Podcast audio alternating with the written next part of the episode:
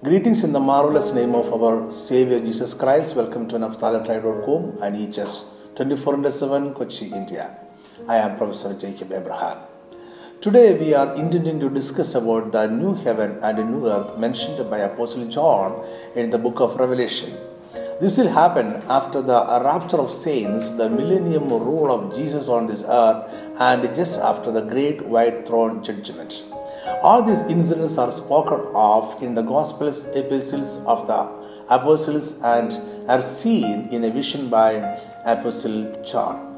Revelation 21:1 Now I saw a new heaven and a new earth, for the first heaven and the first earth had passed away, also there was no more sea. Revelation 20:11 speaks of the great white throne and Jesus Christ seated in it to judge and punish all human souls who are not with him already. The verse says that as the king sat on the throne of judgment, the earth and the heaven fled away. From this, we may assume that earth and heaven fled away because they could not stand in the glory of Jesus Christ. But the verse also says us that and there was found no place for them.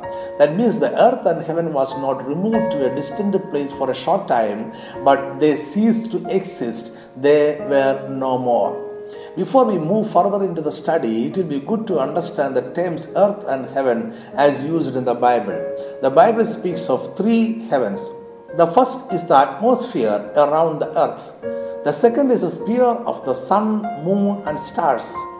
The third heaven is the dwelling place of God. However, all three of them will not pass away. The scripture makes it clear that sin entered into the first and the second heaven only, not into the realm of God. God's realm was untouched by sin and it remains perfect. The physical universe, however, is corrupt with the sin and has to be renewed. Therefore, it is the first and the second heaven that will be changed in Revelation 20 and 21 and in 2 Peter chapter 3 verse 7 and 13 the words heavens and heaven is used to denote the space of the sky and stars above us they are said to be dissolved and renewed by the end of time. These words in the context is not referring to the dwelling place of God, it is about the outer world we see about us. The earth that passes away is earth that we live now. Our earth was created originally for angels and they dwell here. But because they rebelled under the leadership of Lucifer, they were chased out of it, and God covered the earth with uh, darkness and uh, water. After an unknown period of days, God decided to renew or recreate the earth, and Holy Spirit brooded over it for a long time. And by His word, God created this earth. The Bible starts its narration with the recreation or renewal of the earth. There is no clear and direct explanation to the history before the creation story narrated in the book of Genesis. We are assuming by joining pieces of references and hints available in the scripture to create the history of this earth before Genesis. And even after the Genesis story of creation, the earth was once again restored by water during the time of Noah. The earth that emerged out of water was a different one in many aspects. Thus, we now live in a post flood earth on an earth that was renewed by water and uh, through water. Revelation tells us that this earth has an end and it will pass away. With these basic concepts about heaven and the earth, let us move forward to the study. In Revelation 20 and 21, John says that the present earth and heaven will pass away and their place cannot be traced after that. But John does not tell us how this would happen. But the scripture is not leaving us in, in total darkness about it. We have a wonderful revelation about it in the epistle of Peter. 2 Peter 3 7. But the heavens and the earth, which are now preserved by the same word, are reserved for fire until the day of judgment and the perdition of ungodly men. 2 Peter 3:10 But the day of the Lord will come as a thief in the night, in which the heavens will pass away with a great noise, and the elements will melt with fervent heat. Both the earth and the works that are in it will be burned up. Let us sum up the whole argument presented by Peter like this The present heavens and earth in which we live now is doomed by God for fire. On that day, heavens and earth will pass away with a great noise, and the elements of earth and heavens will melt with a fervent heat. Peter very clearly tells us here that the very elements of earth and the works are in it will be burned up. That means not only the outer crust of earth, but every element of earth, every works in it will be burned up.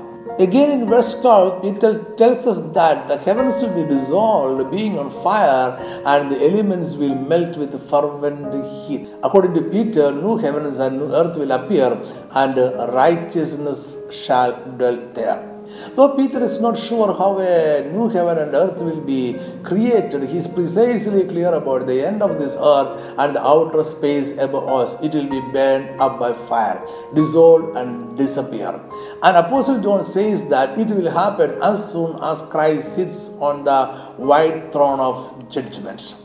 The manner in which the new heavens and earth come into existence is a matter of debate among biblical scholars. The question is whether this present earth will continue as the new earth. To put it in another way, will this present heaven and earth will be renewed as a new earth or it will be totally destroyed and removed and a new heaven and earth will be created out of nothing? The first is called renovation theory and the second is called replacement theory.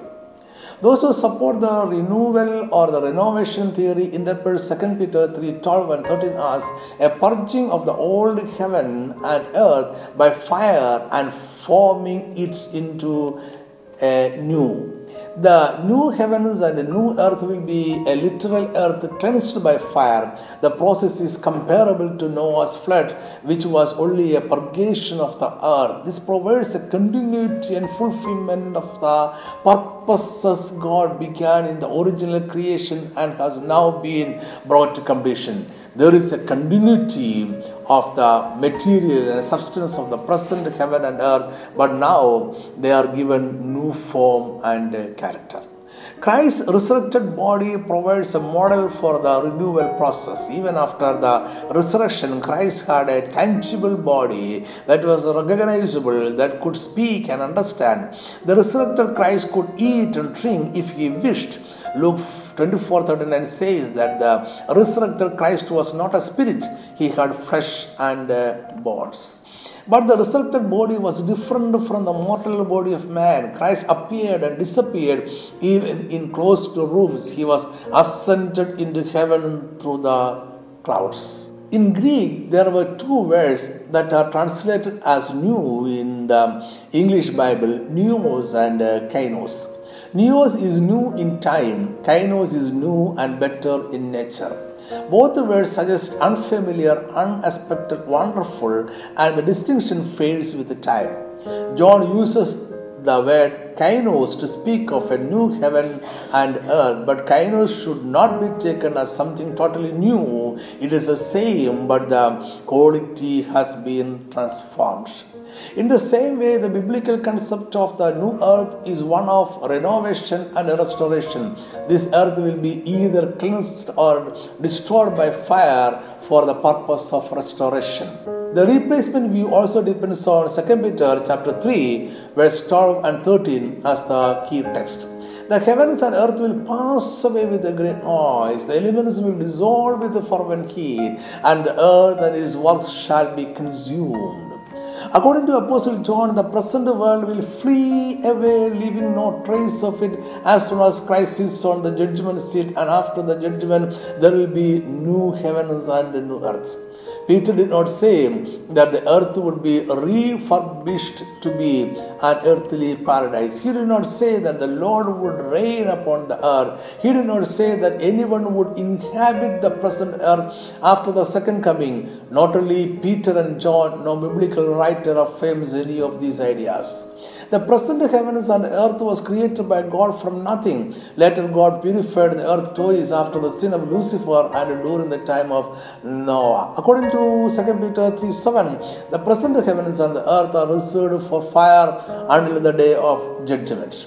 Supporters of this view also cite the Greek words neos and kainos As we said above, neos is new in time and kainos is new and better in nature. Since John uses the word kainos to say new, it must be a new heaven and a new earth created out of nothing.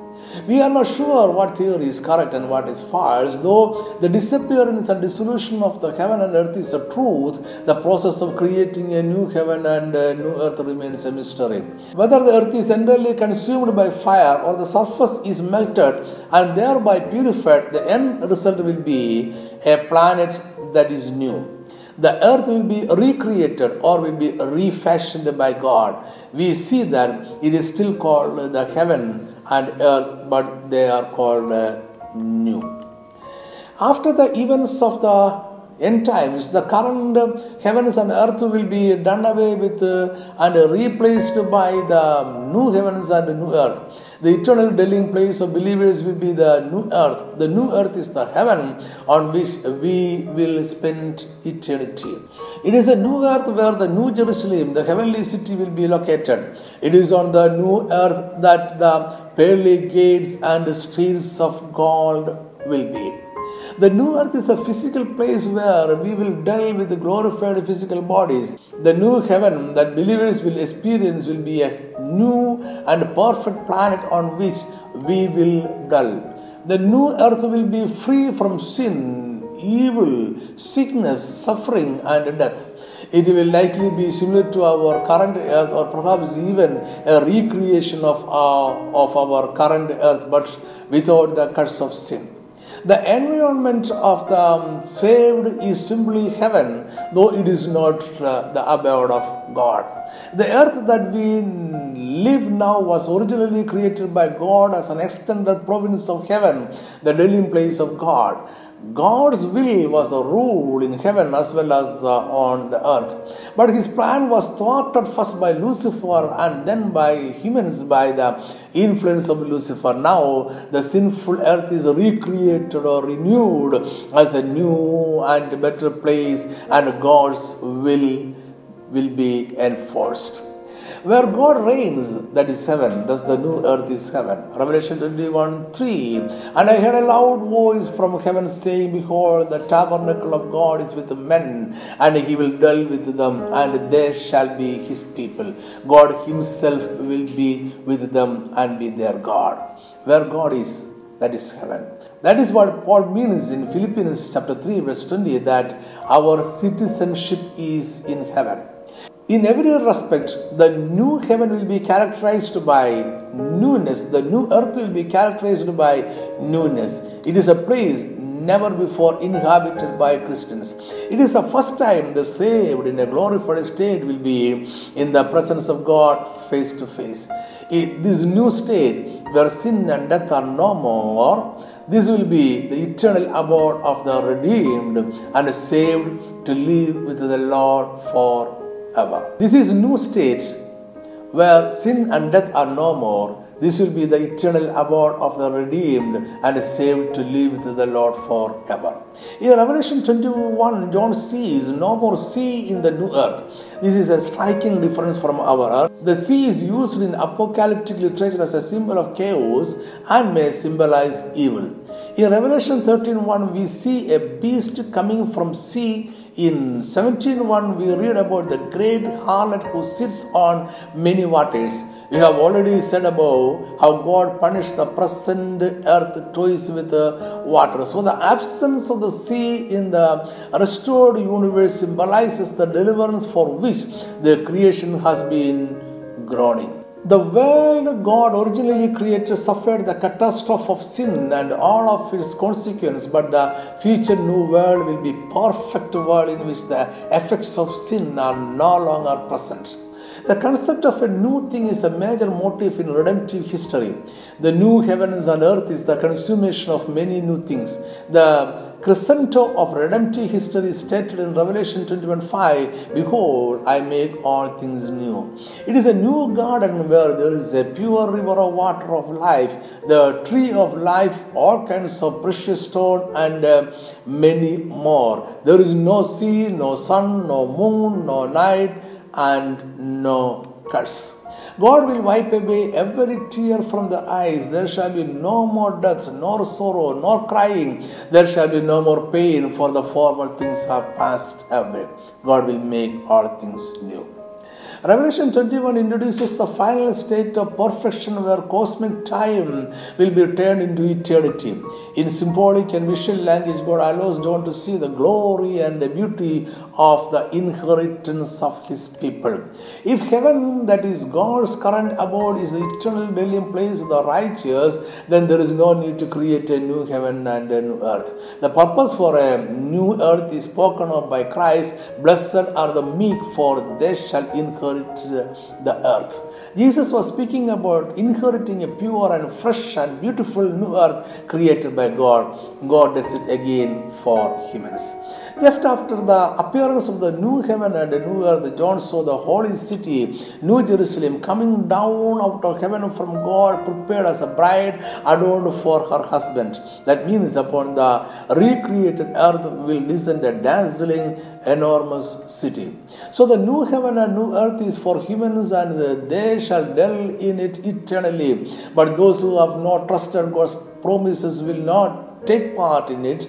So let us see a list of people who will not inherit the new earth. Revelation 21, verse 8 and 27. But the cowardly, unbelieving, abominable, murderers, sexually immoral, sorcerers, idolaters, and all liars shall have their part in the lake which burns with fire and brimstone, which is the second death. But there shall by no means enter it anything that defiles or causes an abomination or a lie, but those who are written in the Lamb's book of life. The answer to the question, who shall inherit the new earth, is given in chapter 21. Revelation 21 7 He who overcomes shall inherit all things, and I will be his God, and he shall be my son. Let me conclude this message from the passages that speak of the renewal of the heaven and earth, it is not clear that what relationship the new earth will have with the old. Will the old heaven and earth be merely renewed or it will be entirely replaced? We are not sure.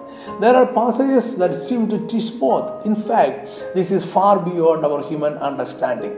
We know for sure that new universe will be without sin and corruption. Although it is new, it will have some connection with the old, as in the case with the resurrection body of the believer, there is some mystery in this process.